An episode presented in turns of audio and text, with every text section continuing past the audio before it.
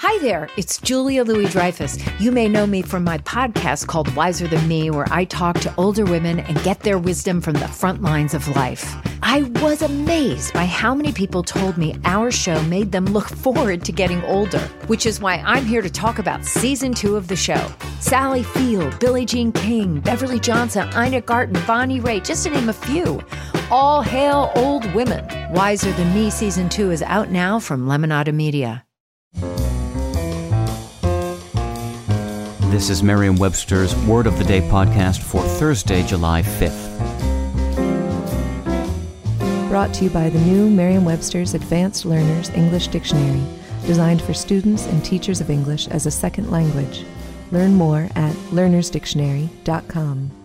The word of the day for July 5th is solstitial, spelled S O L S T I T I A L. Solstitial is an adjective that means of, relating to, or characteristic of a solstice, and especially the summer solstice.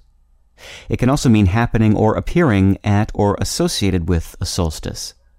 Here's the word used in a sentence from Professor Mike Parker Pearson, quoted in a blog at The Guardian Online. There are eight man made monuments in the Stonehenge area with solstitial alignments, a number unmatched anywhere else. The word solstitial arrived in English in the 14th century by way of Anglo French. Both solstitial and solstice can be traced back to the Latin word solstitium, meaning solstice, and ultimately to the word sol, S-O-L, meaning sun, and stit, or stes, meaning standing.